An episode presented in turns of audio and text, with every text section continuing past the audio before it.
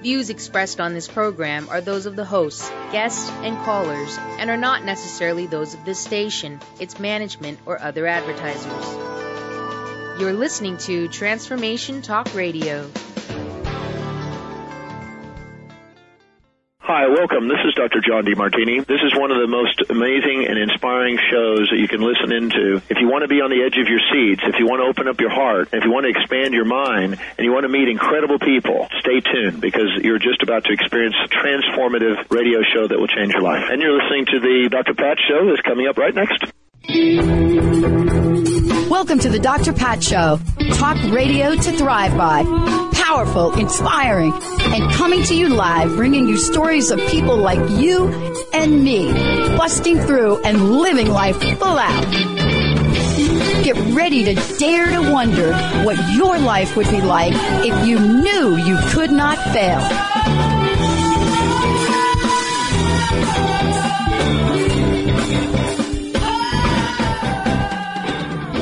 Everybody, I want to welcome you. I want to welcome you to the Dr. Pat Show. This is Talk Radio to Thrive By. I want to thank, hey, I want to thank all of you for tuning us in, turning us on on this auspicious day. A day in the life. This show is so good for what's going on today in the world. A day in the life. A day in the life of each and every one of us that never ever really probably didn't think in our lifetime we would see some of the things happening in in the world in in the spirit of freedom for all you know, uh, it's interesting, and, and, and today's show is, is, is also something that I was very, very excited to be doing here. Uh, but it's really interesting. I got to sit down and chat with a few of my colleagues uh, not too long ago, and what I mean by colleagues is some of my radio buddies, some of them that uh, grew up through the '60s, play some of that '60s music for you one of these days, but you know, grew up in a world and a time where, you know, change was inevitable. I mean, and I'm not just talking about the kind of change, you know, that we talk about getting a new app for our phone. You know, I'm talking about the kind of change that, you know, when you think about it, you go from this world of old school television shows like some of you not going to remember this, like Donna Reed, and you go from there to listening to Jimi Hendrix and Janis Joplin, to marching on Washington, to burning bras, and I can go on and on and on and on. But you think at some point, how much change is possible? And what is that about? I want to just say something very, very interesting about the headlines today, and I don't know if my guest is going to talk about this or not. But today's show, talking back to Dr. Phil, Alternatives to Mainstream Psychology with David Bedrick joining me here today. You know, there is something about his book, talking back to Dr. Phil, that I want everybody to know about. What if we were to take a love-based psychology approach to how we talk with people, help people? What does that even mean? Encouraging a love-based approach. Well, let's talk about some of the events of today if we could but, you know, not from a political point of view, but from a humanitarian point of view. What does love-based approach to anything really mean? What does that mean? And that's what today's show's about. This is why I'm excited. It's really I'm excited about this. You know, because at some level, you know, when did we decide, when did we discover in our lives um, that somewhere along the line we had to meet each other in this world. Certainly, Rumi doesn't talk about this, neither does Hafiz. But somehow we decided in this world we had to meet each other from an angry, mean point of view. Then somewhere along the way we discovered that, oh, there's something called tough love. Ouch. What does any of that mean? How does it help us? How does it heal us? But why, I guess, and boy, this is what I'm waiting to hear about, why are the airwaves, why are the, why are we so filled with such a level of anger and conversation that really doesn't talk about commonalities or love or anything? Well, today we're going to take a journey. We're going to take a journey with this uh, amazing individual, this incredible author. You know, somebody that is really thinking about look. What is going on with mainstream psychology? And what is it that we can point to that works? What is it that we can point to that doesn't? But what is it that we've come to know and a large group of people in mainstream America think is the right way to approach a wound. Today, talking back to Dr. Phil, David Bedrick joining me here today. Let me just tell you a little bit about David and then I'm going to let David tell you about David. You know, somebody that uh, understands what it means to enter the world of mediation, conflict resolution, and much more. But beyond all of that, why is his book all about talking back to Dr. Phil? What is the message here? And what does it mean to look at a fresh perspective, a love-based approach? What is that all about? And this is really something I want all of you to have the conversation as I will today with David about. David, I want to welcome you to the show. It's great to have you here. Thanks for joining me here today. And pains and wounds to individuals, and I'm excited to talk to you about all of it. Well, I, I, don't know if you know what I was alluding to today, but you know, honestly, I was doing my show earlier today. I do a lot of radio uh, during the day out of Seattle, and I was doing a show today, and I'm doing the show, and out comes the headlines, right? Yep. And the headlines are all about the Supreme Court decision. Um, that happened today. Uh, and, and, and regardless of what side you come out on, one of the things that was really fascinating was to look at some of the headlines. And one of them I remember, you know, uh, you know, we get on radio, we're all digital now, so we get these messages that pop up. One of them that's, uh, that came out said, love, love saves the day. Mm. And it was an interesting thing. And I thought, okay, we're getting ready to do this show. But I wanted to ask you a couple of questions before we get into talking, you know, when did we decide? I mean, I don't know if you're from my generation or not, but somewhere along the so- uh, along the way, we went from being love children, you know, growing up in a world where, you know, love was to lead to a place where anger is what mm. gets the headlines. Uh, watching somebody absolutely melt down becomes a high point in our pop culture. And I don't know about you, but I'm just starting to feel it's a little odd. What do you think? I think it represents it represents a certain kind of process, Dr. Pat, that needs to be attended to. But before I go into what I think about that that aspect, I, I'm, I'm empathetic with you, especially when uh, when it is trying to educate people about healing, and what we're seeing is lots of judgment, shaming, anger, uh, nailing people to the wall, uh, kinds of things, uh, tend not to be psychologically healing in, in themselves. That tough love, I love how you said, ouch. It's, yeah. it's not the, it's not an atmosphere that in my therapeutic office I'd want to put people in. Very rarely do people need me to pin them down in that way. There are moments, but it's not it's not often and it doesn't and it doesn't last forever. You shouldn't treat a person like that forever. So I'm with you on that uh, on that score. Well, one of the things I wanted to talk with you about, first of all, I've said this to you before, uh, that I absolutely love your book and I love what you stand for. I love a love-based psychology principle. Mm-hmm. And, and let's talk about this before we can get into the conversation. You know, it's, people would think, well, wait a minute, you know, what are you talking about? You know, this is psychology. This is Dr. Phil. You know, this is, you know, psychology is about this. Somewhere along the line, I, I, I think we have taken the what is psychology versus how we practice psychology to a couple of different ends. They're not one and the same, are they? What is psychology and how I practice psychology. That's yeah. So, for example, you know, you could be a love-based uh, uh, therapist, or you mm-hmm. could be, uh, you know, uh, an, a, a confrontive. Uh, based thera- uh, psychotherapist and ending up in different results. So I, I'm just curious about, in your opinion, how did we get to this place? the place of having the criticalness, the judgmentalness, the harshness, yes. the toughness. Yeah. Yeah. I think I think I think there's a few things that come to my mind. One is many of us have and need support to be direct with people. Hey, Dr. Pat, I didn't agree with what you just said and it didn't feel good the way you said that. Hey, partner. Hey, child. Hey, parent. Hey, boss. Uh, you know, um, the way you're talking to me is not going to work. Or hey, employee, look, I have to give you some really direct feedback. So because many people can't be congruently direct, challenging directly. I don't mean by sarcasm and putting people down. Right? Um, I spent a, a bunch of years in law school, and I learned the difference between a good question and sarcasm. Right?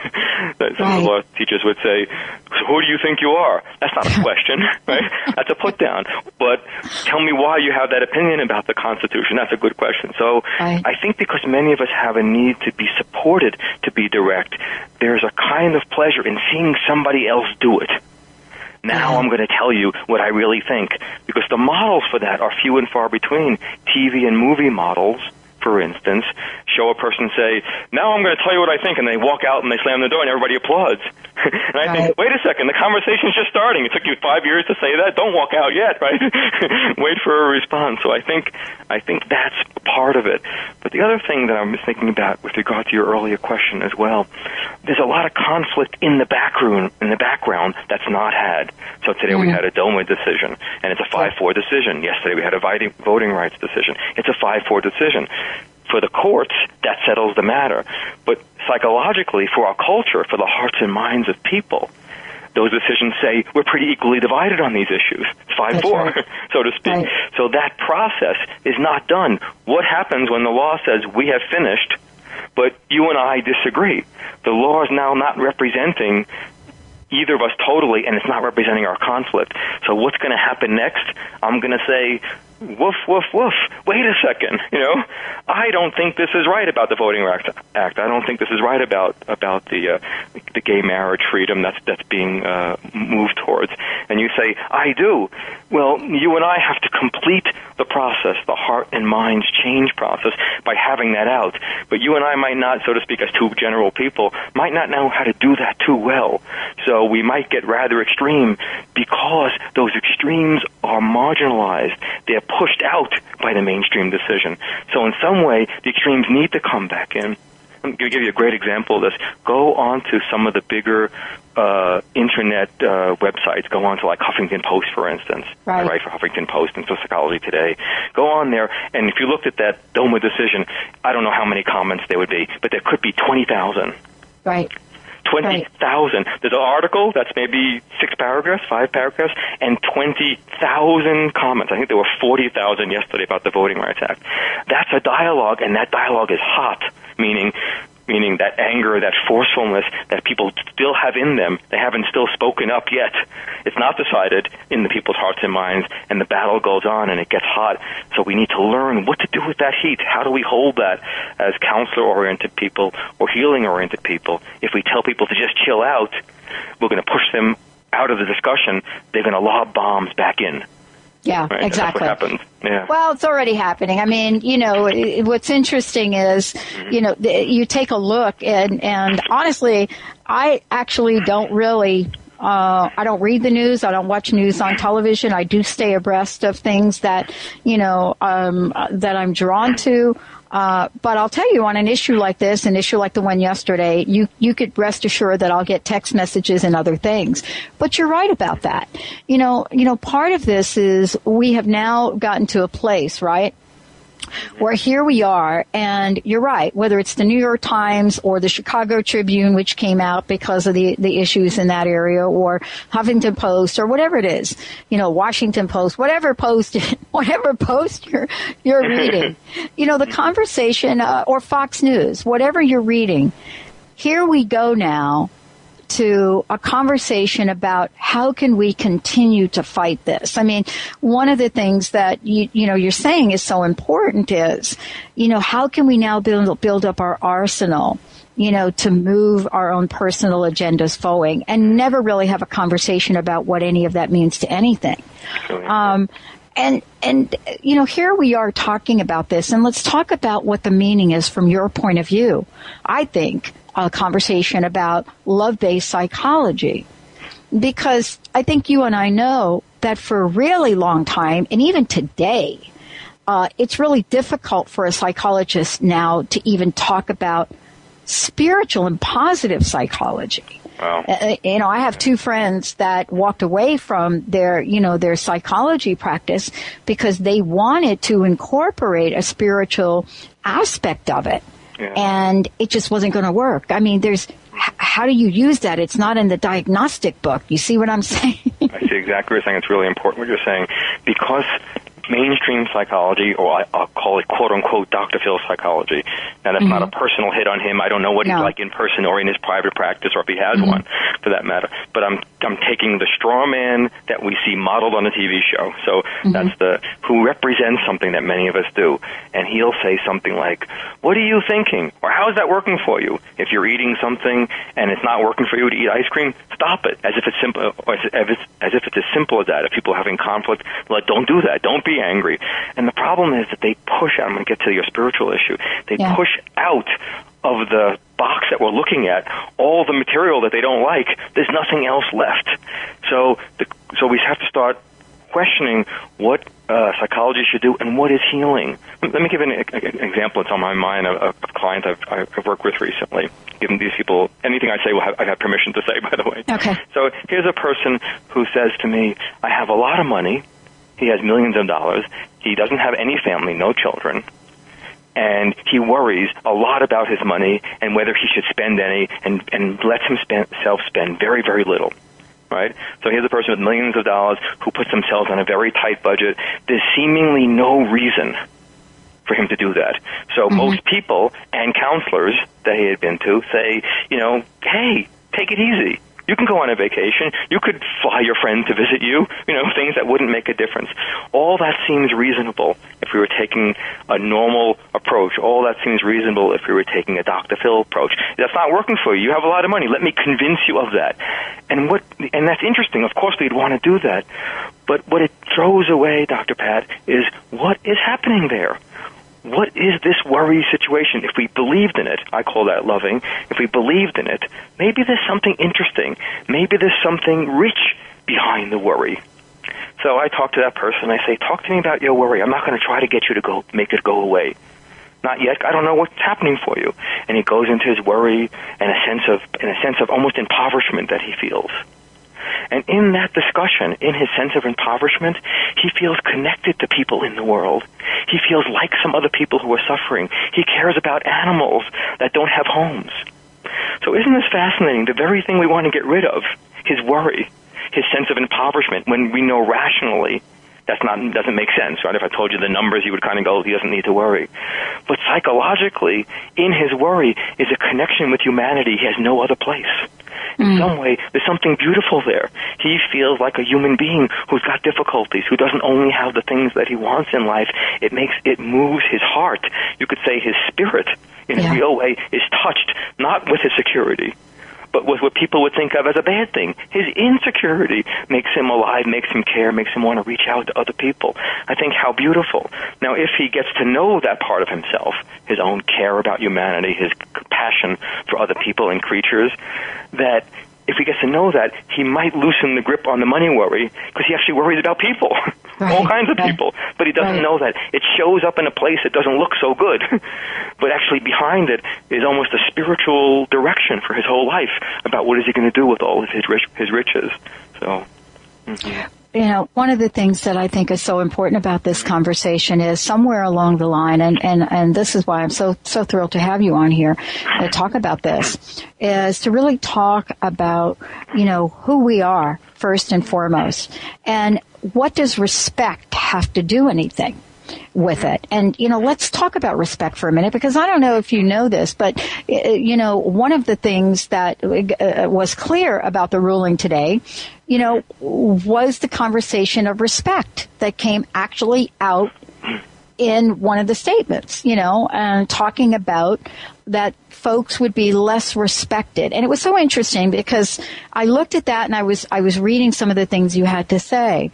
Mm-hmm. Um, also, I, I wanted you to know this as well whether our audience knows it or not, multiple studies across the board, including my own research, you know, feel and this is this is real research. I thought I'd save this for chatting with you this time, David. Mm-hmm. It says that the number one thing that folks believe other people are obligated to provide mm-hmm. is respect. Mm-hmm. So let's talk about respect in the context of of psychology and what talking back to Dr. Phil, the book, mm-hmm. and uh, the idea is or isn't from that point of view. What does Great. respect mean to you? It's a great question. I'll say two things. Okay. One is the word respect has the root re, R-E, which means to do again, repeat. And then it has the root spect, S-P-E-C-T, like spectator, spectacle. That means to see, to see again. So literally, if we take the part, word apart, it says, look again. Don't just take a glance. Take time. Look again. Now, psychologically, what does that mean? That means if somebody comes with, to me with a problem, and I'm going to respect them and their problem. Let's say a person says, I'm depressed. I say, oh, oh my gosh, let me help you with your depression. I'm going to anti-depress you. I'm going to lift you up. I'm going to leave you feeling more up than you used to because depression is a downward thing. I would say, not much respect yet. I have no idea what they mean by depression. There are many different kinds of experiences people have. So I would say I, I haven't seen them again. I haven't looked again. So I would say, hmm, tell me about what depression is like for you. That person may have never been asked that question. It's a simple question. Right. It's not like Right. a, it doesn't take years of study to ask that question, years of study to follow the roots of the answer, but not years of study to answer, ask the question. That person might say, "Oh, it's like a huge weight on me all the time that would pushes me down." And I still in my respect mode. I want to see more. I say, "Go ahead. Can you feel that weight on you?" "Oh, yeah, it's it's huge. It's like a like a heavy weight on my shoulders." And if you were if you were free, what would happen? Would it just push you down into the chair? Yeah, I'd be slouching all the way down. My hands would be on. I'd be on the ground, you know, not moving. And I'm, right, something like that. I'm exaggerating, but people might Right, right. like that. So now I'm respecting. I'm not doing anything more. I'm not trying to get them out of the problem yet. I haven't seen the problem yet. I haven't respected their problem yet. Now I'd say, let's go. Let's go all the way down lay down on the floor. Let's drop out. Let that weight win for the moment, being it's winning. Let's not fight it yet. Let's not take it, make it an enemy. And that person might lie down on the floor. I'm thinking of certain people, and they might go, "Oh, I hardly any ever get peace in my life. Tell me about peace. Still respect. Tell me. I don't know what peace means for you. Peace might mean walking up a mountaintop, or it might mean laying on a beach, or it might be sitting with a friend, right? Or it might be finishing a task. I still don't know what they mean. Tell me about the peace that you mean. I mean, going back into my childhood and all the dreams I had for my life. That's an interesting kind of peace. I'm not learning any of that unless I respect that person. Look again. And pretty soon, I'm going to be finding out some incredible things in their depression, in that downward motion. They start telling me things that are important to their life that got left behind. If I didn't respect them and boosted them back up, I anti-depressed them too quickly they get back up, but guess what happens to those early dreams that they want to connect with? They get left behind just like they used to. So in that case, I should expect that person to head back down again because their life process, you could say in a spiritual way, is still wanting to go down there where the dreams are that they left behind. We have to go down with them, follow their nature, not fight their nature so much.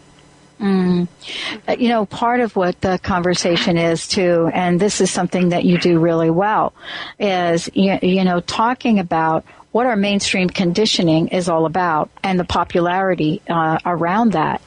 Um, I, you know, I, I was I was shocked by a number of things today. Um, uh, you know, especially you know, s- sort of sitting on the in, in the backdrop uh, uh, of of watching some of the decisions that are made and some of the things that are happening and some of the aftermath and the conversations. And eh, you know and I was I was rereading your book to get ready for today. And I was thinking to myself what really are we talking about here you know what are we talking about when we when we say to ourselves what does a different process look like what does it require each each of us that perhaps works with clients to show up as? You see what I'm saying? Mm-hmm. You know, what do you have to show up as, David, in order to really practice this love-based psychology mm-hmm. or uh, an approach which actually allows people to be heard exactly where they are? Well, that's a deep, that's a really beautiful and deep and deep question. Right. I'd love to answer that. Had- No one's Yes. ever asked me that question before, Yes. so it, it it touches me though in a feeling way. I want to say that to you mm-hmm. uh, because I don't get to talk about that, and it's very meaningful to me. What I personally do to practice uh, love-based psychology with someone. Um, if you could see me, my arms would be out like a big circle. so my hands are my hands are showing me the way. And what I do is I sit with someone and I wrap my arms around what who they are and what they're saying to me. Not physically. I don't have to touch a person. That's not the point here. But I, I wrap my arms around and I think, and I sit there. If a person comes to see me the first time, I had a client who came to see me today I'd never seen before, so I can't talk about the details of her process. But I sit there and I think, what kind of human being is sitting before me? What is amazing about them? What is amazing about them that's going to show up in what they call their greatest difficulties?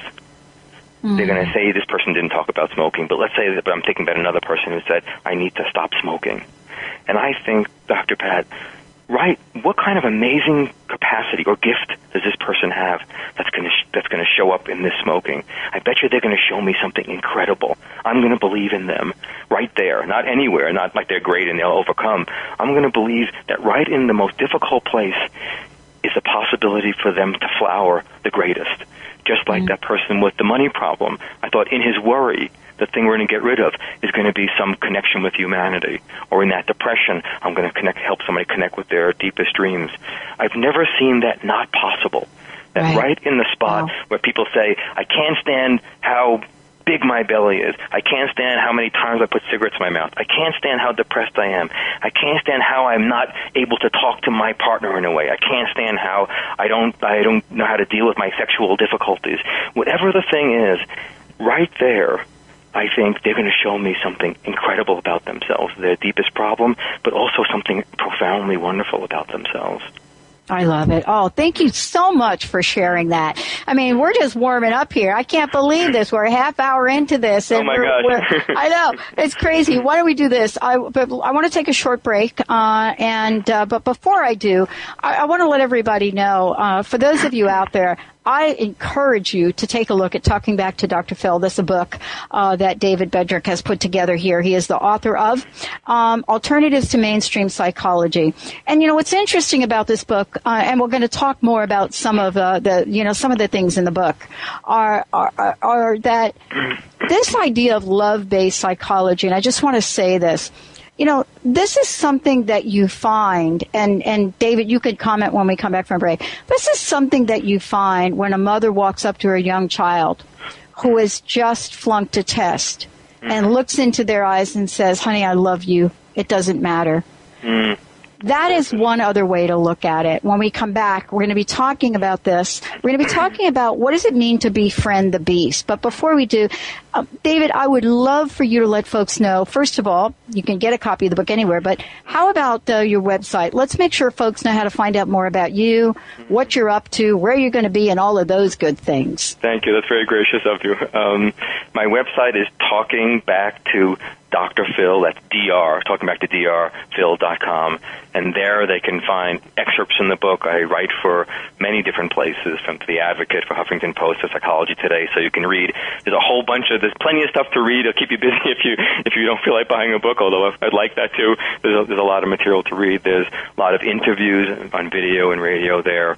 Um, people can also contact me. I do most of my practice actually I do on phone and Skype because um, I'm more in, I'm connect with people on, on a more national level than only at a local level. So people can find my uh, my number and ways of contact me if they wanted to see whether that would be appropriate. I think that's great. And you know, we are just a Skype call away. Oh my gosh, we're getting closer and closer every minute. You're listening to the Dr. Pat Show. This is Talk Radio to Thrive By. For more information about us, go to the drpatshow.com. You can also go to transformationtalkradio.com. We're going to take a short break. When we come back, we're going to talk about anger. You know, you've heard Fifty Shades of Grey.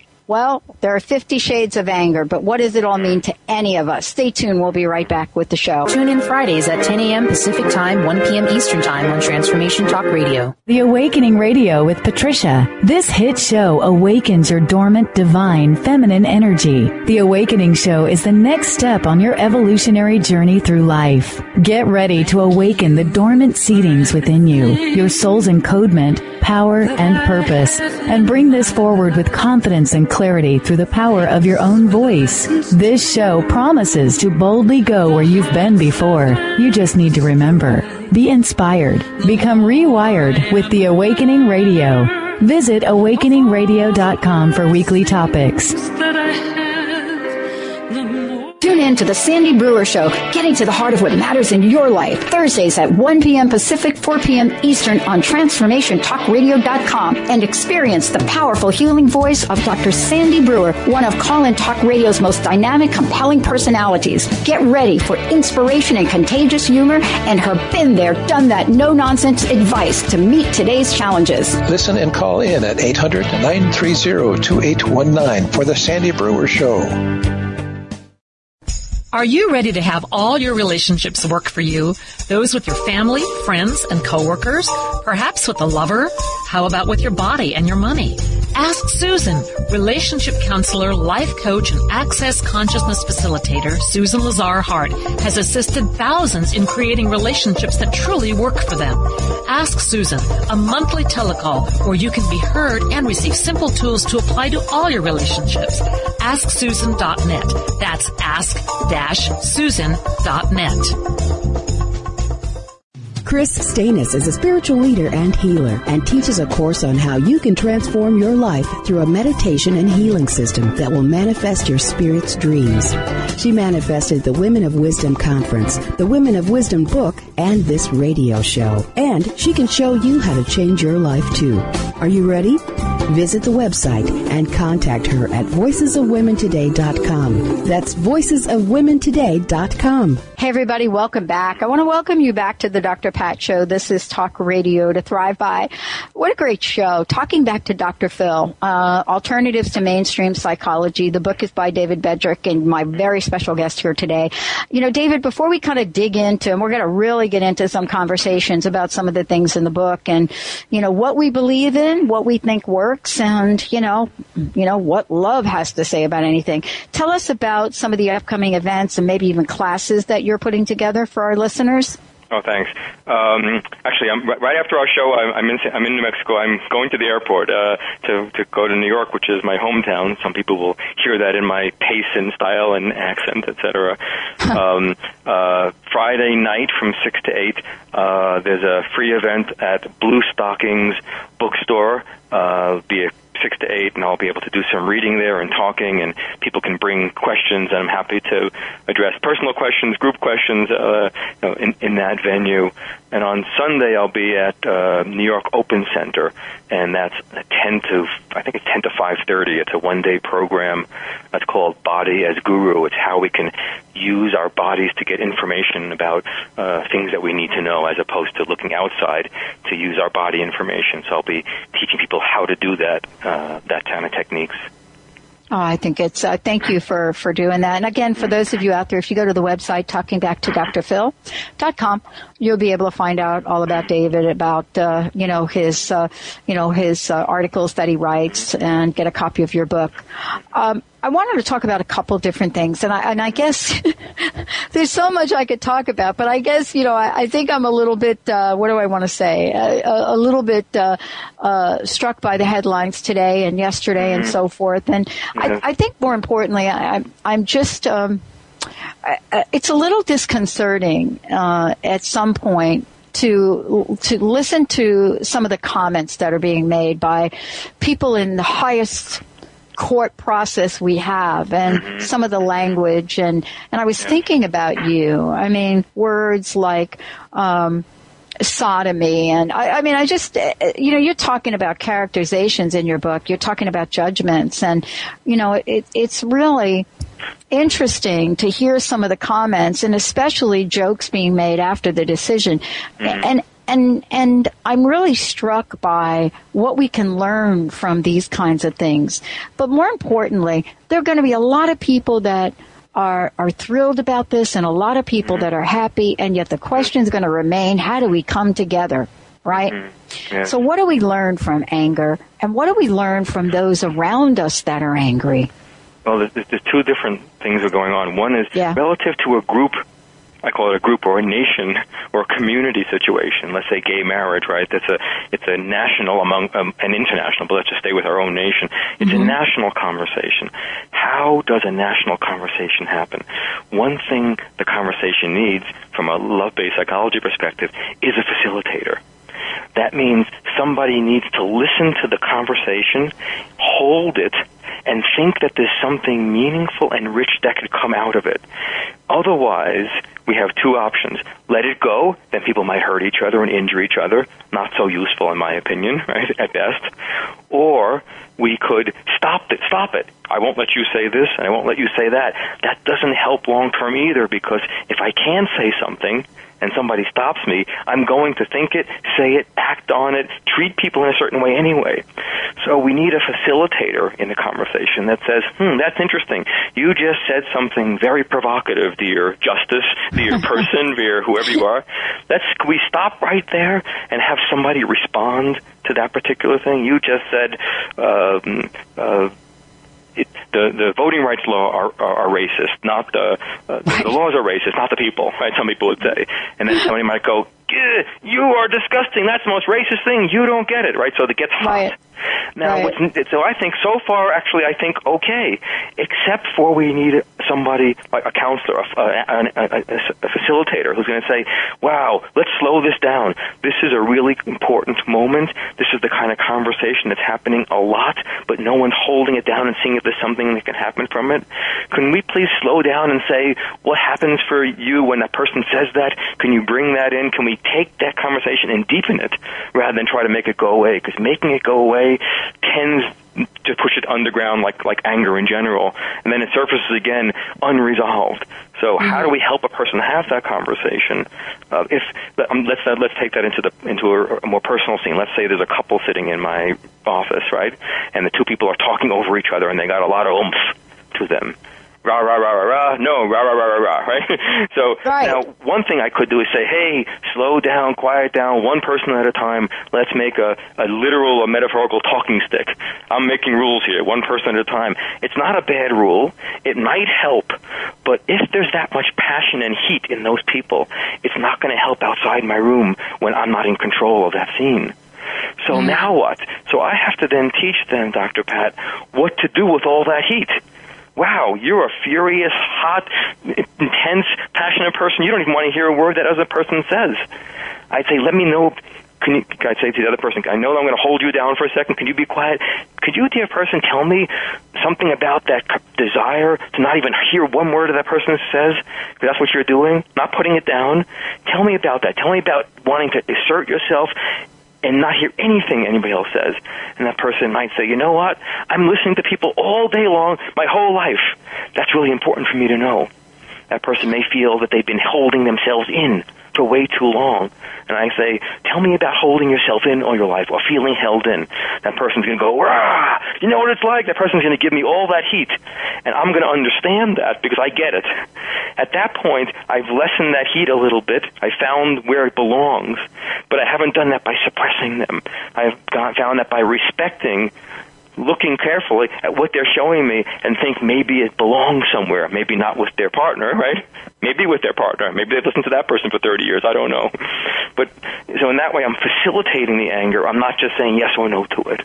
Mm. Mm-hmm. You know, one of the things that I think is so important in this conversation that you really bring forward in the book is that there is another way and I, I, think you know I want to be really clear about this, um, and and I think you did it so so brilliantly because uh, you know what you're saying is you're pointing to you know one of our uh, American icons in in the field of uh, what we talk in the field of psychology. There are a couple, by the way. Mm-hmm. Uh, Dr. Ruth is still one of them. Yeah. Um, in a lot of ways, but you know, Dr. Phil, and being on mainstream America, when you hear the words Dr. Phil, you have a sense of what that means, right? You know what I'm trying to say? Yes. There are more people that know the phrase, how's that working for you, yes. than they know uh, about uh, uh, the Constitution. And yeah. so, you know, it's, it's interesting, right? Yeah. Here we have this icon, whether you are on one side of it or not, you understand what the dynamic is. Yeah. Do you think that that means, even though we're familiar with it and we understand it, and uh, it doesn't necessarily mean that everybody is agreeing with it? No. But somehow we've come to be at that place. Yeah. Do you see what I'm trying to say? Doesn't this present sort of a paradox in the way that we truly go about healing? I yeah. mean, doesn't it confuse people, is what I'm trying to ask you, David? Yeah. There's almost a, is there's not almost I think there's an implicit or explicit agreement on many people's part that holding a person down, nailing them, confronting them, showing them their denial about their addictions or whatever else we don't like about them, holding that spot, not letting them squirm away, that doing that is psychology. and I think it, doing that is interesting. I think you should do that sometimes with people when it belongs. But as a healing paradigm, I think not terribly useful. For instance, he has he has a lot of he has a book and then does a number of shows on diet, weight loss issues, mm-hmm. and basically he's sitting there doing something like what we're saying. Uh, it's not working for you, is it? This pattern of behavior, this pattern of eating, etc. Let me motivate you to to not eat. Right, one right. one show I talk about in the book, he has I think it's five or six women who are are on their way to become married, and he says basically, I will offer you your favorite wedding dress. If you lose weight, if you lose 40 pounds, I'll, I, and I'll get it for you, and let me model it. Here, I'm going to parade women across the stage. And modeled, modeling a dress by a woman whose X size is smaller. That's supposed to motivate people. And many people think that would be motivational. Wow, look at how beautiful I can look. Look at, look at, the, I could get that dress. I don't know if I could afford that dress. Those kinds of things. But, so that's interesting. That's 101 psychology, you could say, but not very deep because most women, and I've worked with lots of women on diet issues, if you said to them, look, I'm gonna look at you. Here's another woman who's so much more attractive and so much thinner than you. Don't you want to be like her? That person might say yes, but inside that person is likely to feel lousy about themselves, ashamed of themselves, not understand why they're eating and why they're heavy, trying to do it, maybe losing a little bit of weight, but then probably failing if given the statistics show that 90% of the people don't lose weight sustainably, 90 to 95 actually, and then feel worse about themselves after they try and they fail again. That's what's about to happen. So we're setting up people in a way to fail in, in, with that kind of uh, psychological suggestion. That's at least my opinion, but the data would bear that out. And we don't know anything. We haven't done what I would call that basic respect. What do you like to eat? Can you tell me what it's like eating that? And I could tell you lots of stories about that. And you find out amazing things about people Right. that then helps them eat less. But first, they need to know something about what they're hungry for, and usually they don't. Yeah. Uh, uh, because, I mean, what we're doing here is we're missing a few steps, right? hmm I- mean, what is that show that's out there? I don't even know if it's out there. Uh, uh, uh, smarter than a fifth grader or something. Some show like that, Right, right? right, right, right, right. Right, right, right. And so somewhere along the line, I think we we have forgotten. And one one of the things I want to say about this is, I know you as well as me. We've we've gone to a lot of school. I don't know how long you were in school. I was in school a lot of years. Yeah, a lot of years. Learn learn learn a lot of stuff. I learned a lot of stuff, mm-hmm. uh, which actually don't boil down to how's that working for you. You know what I'm saying?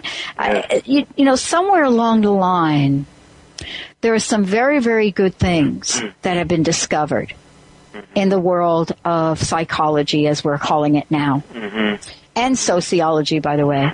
hmm Some very, very good things. And, you know, those good things really point to a lot of the things that you reference in the book.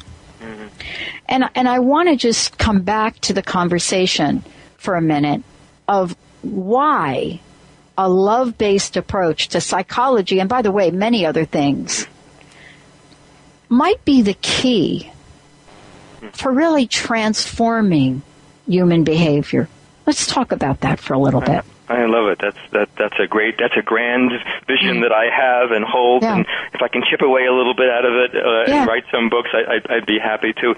I think for me, I would say it this way: that we need a new paradigm, or there is a new paradigm around for healing that doesn't suppress things, try to get rid of them, but that uh, looks for looks for the uh, the gold uh, in the in the dung heap. Jung would say, right, right in the Mm-hmm. right. crap. Maybe Right. where where maybe where we need to look. Um, I'm thinking of there's a great writer. I think is it Art Spiegelman. He wrote a book called Maus, M-A-U-S, where um, and and his father his father literally uh, the author's father was a was a Holocaust survivor, and he writes the book telling his father's story.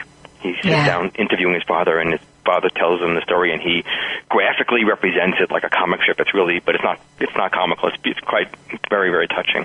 And at one point, Dr. Pat, he tells the story about they, they're interviewing each other. He's interviewing his father, rather, and afterwards he ta- goes out to lunch or breakfast or somewhere with his father, and they leave the interview room and they go down to the car. And he goes into the driver's seat, and his father's supposed to go into the passenger seat. And he gets into the car, but the father's not there. "What happened to my dad? He's supposed to be getting in the passenger seat." So he goes around to where the passenger seat is, and the father is down on the ground picking up a match or a piece of a, a piece of wire or something on the ground. Mm-hmm. Right? So he's a Holocaust survivor. In his psychology, that might be needed, right? That piece of wire might be the answer. So you can, if you have a heart, you would understand or feel for the history of that person with every little thing, every little crumb, every little thing you might need, right? So, but the father has a room collected with all these little things that he finds, right?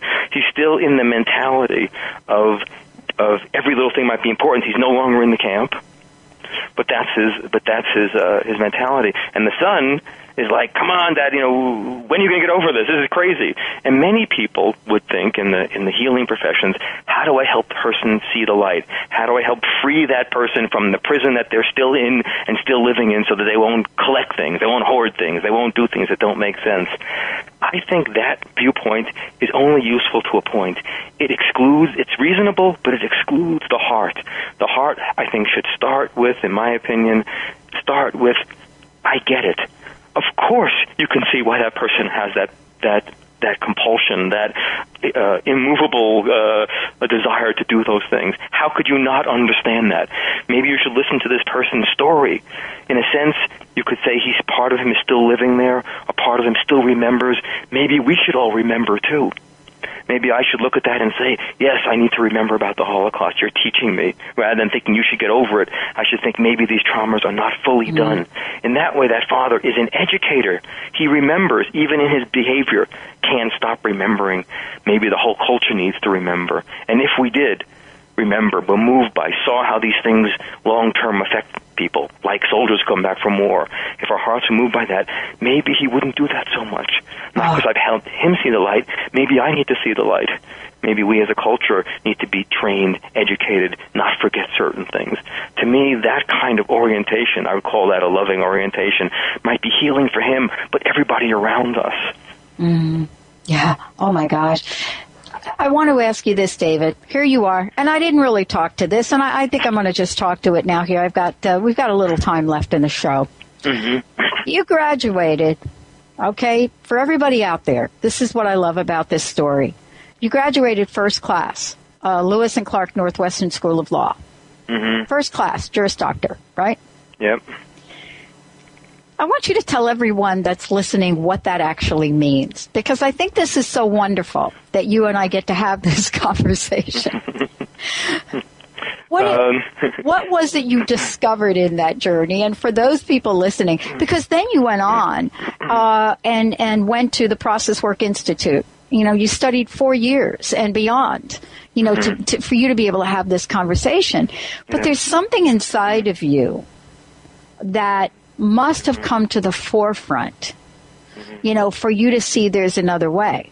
Mm-hmm. For you, you know, and, and I think it would be interesting for you to talk about what that might be because as you did, so are many people listening to the show. Mm-hmm. They want to be inspired to know that we can change our direction in life mm-hmm. and and and have extraordinary meaning and influence and help others to live such a full life. Could you talk to that for a minute? Well, that's a that's a that's a thing I want to unpack. I, I, my hands are making a little uh, like holding onto a big lump of clay that I want to un, un, unfold or something like that. Uh, relative to my own process, my own journey, as it were. Um, I recently had the great uh, uh, satisfaction and joy of. Con- I'm 57, by the way, and I connected with a friend who I had. He was my best friend at five, six, between five and I don't know, 13, 14, or 15, or something in there. And then we didn't see each other much for the next 40 years, basically. And um, so I was remembering. Uh, many things about our our history. So I grew up in a Jewish family, and uh, and was going to Hebrew school to study Jewish. You know, I went to regular public school, but then I went to Hebrew school afterwards to, mm-hmm. to pr- proceed and learn. And I remember the rabbi in my first Hebrew school was talking about Jews being chosen people. But my best friend, the man I just spoke about, uh, was Italian. and my feelings got hurt that he said, and I was like, so I asked her, I like, "What do you mean? What do you mean by chosen?" I don't remember how I said it because I don't remember the dialogue, but I remember uh, wanting to understand that because my friend I didn't want I didn't feel like it was right that he should be excluded. I didn't he looked like a good person too. I didn't see that I was better or not. And uh long story short, uh, I had an argument with that rabbi. I never got satisfied and uh, uh and never went back to that Hebrew school. I went to another Hebrew school, had the same argument with with another rabbi because the first thing I wanted to know was is my Italian friend cool too? You know, is he okay too? and you could say that was the budding of a theology, although I didn't really think of it spiritually. I just thought about my friend at that that time. Uh, I guess like people do about uh, uh, gay friends, or what do I do? Right, what do right. I do with that problem? But the, but the reason I tell that story is something in my heart was always caring about, focused on who was being excluded. Well, what parts of people were excluded? If you were a tender person, did you have to have a tough upper lip? If you're a woman, could you also be assertive? If you were whatever, if you were Italian, could you speak Yiddish? Whatever it is, you know. Uh, if you were a street person, could somebody see some value in you? In you? I always had that a heart that looked at that, and I think that moved me on to law school in the sense of justice, and moved me on to uh, psychology, looking for uh, more intimate ways of working with that problem than than the law. So as my own journey has sort of said, what gets left out? Should we let's not leave out the anger, let's not leave out the depression only, not until we respect it enough to find out. Uh, so in some way, I'm still talking to my childhood friend, saying, let's not leave it out, let's not leave him out. Right? maybe there's something. Maybe maybe as Jews we need him somehow.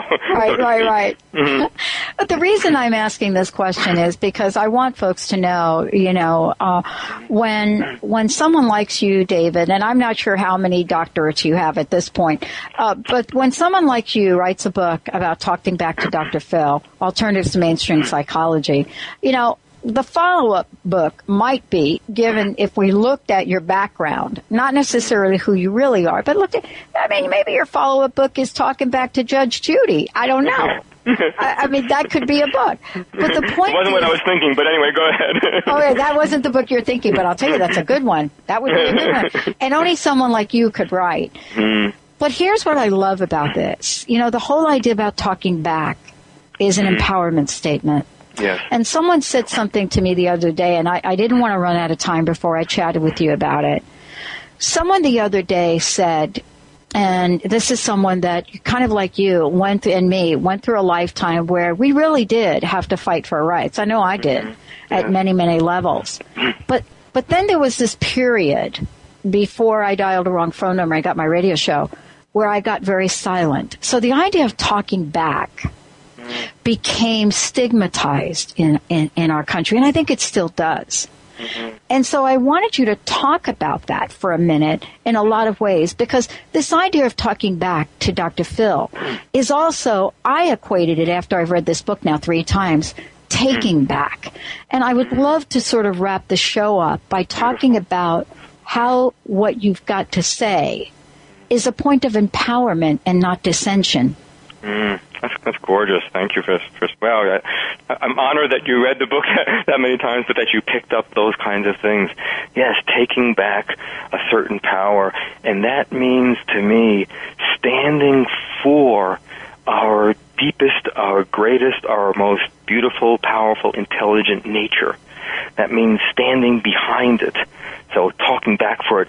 So before something gets put down, or what I call pathologized, looks at looked at as if it's a sickness. If we can get rid of this about you, that would be good. If we can get rid of this about that group, that would be good. This, this sort of mentality. Let's get rid of all the negative things, and we'll only let, be left with positive.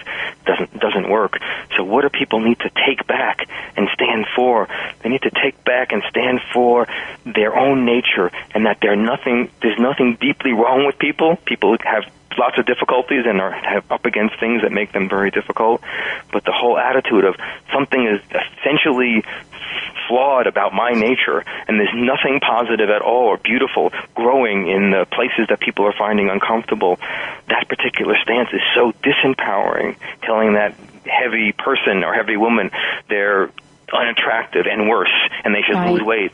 Uh, we need somebody who stands back to that, takes back, says, mm, I see that it's not attractive to you. I'm not going to only agree with you, by the way. And if I do a little bit, I'm going to take back my own integrity and authority and believe that something is happening in me, in me that's worthy. There's a meaningful thing happening in me. I don't do things just because I'm an idiot, even though people might imply that.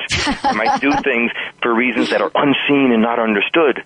But somewhere there's a uh, I'm worth believing in in a profound way. At least that's how I would think about the the, the empowerment aspect in my book. Every chapter has that uh, a story about somebody who looks like they're screwed up to somebody, maybe to a Dr. Phil or somebody else, and right in that spot, as I've been giving the examples, there's something incredible about them. We shouldn't throw that baby out with the bathwater, so to speak.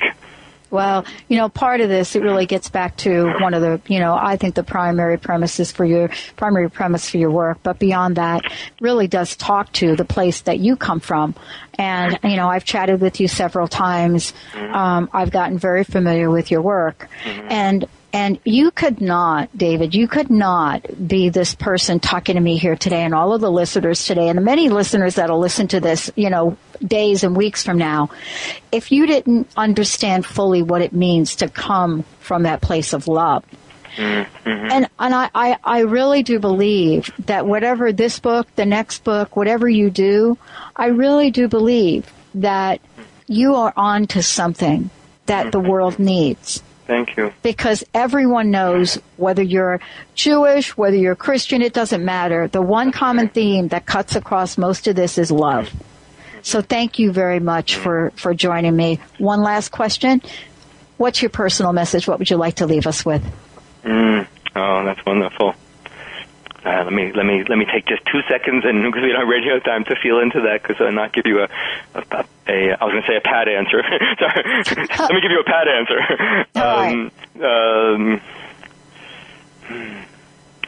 I think it is that, and maybe I've said it uh, already, that I would say to everyone, don't believe all the inner criticism and outer criticism. Don't believe all the shaming that you're something is basically off with you. Consider the possibility that there's something incredible, powerful, beautiful, intelligent in you, and it's expressing itself even in the most difficult places. Breathe on that. Breathe it in. Blow on it like a flame. Uh, water it like a flower. Believe in it. Put some faith into that spot, kneel before it like, like an altar in a way, and see if it will reveal something. I could help people do that, but but even on your own, or a person who loves you, who's not think who doesn't critical of you, kneel before the altar of your own difficulties and see whether there's something other than just getting rid of them. See if there's something that could flower uh, right where you would least expect it. I love think it. it can. Oh my gosh. David, you're amazing. For those of you out there, check it out. Talking back to Dr. Phil. Thank you so much. Thank you, Dr. Pat. What a what a pleasure and honor to talk to you again today. Oh my gosh. The book, you know, we haven't gotten to it all. I want to thank all of you for tuning us in, turning us on. Please go to the website, Talking Back to Dr. Phil, get a copy of David's book. There's so much in here. And please, please connect with David if you want to take a heart-centered approach to healing. We'll see you next time on the Dr. Pat Show.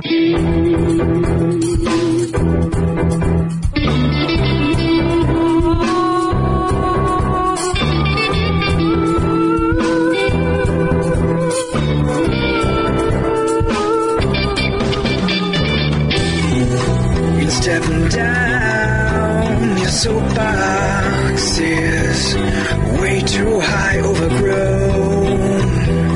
You can barely see the ground or touch the sky. Your high horse is taken off and left to you, nowhere to be found. Better off dead, or so you said, but don't worry. We all fall down somehow. Oh, someday, not somehow, not maybe, we're gonna make it out alright. Transformation, transformation, transformation talk radio. Transformation, transformation, transformation talk radio. TransformationTalkRadio.com, transforming the world.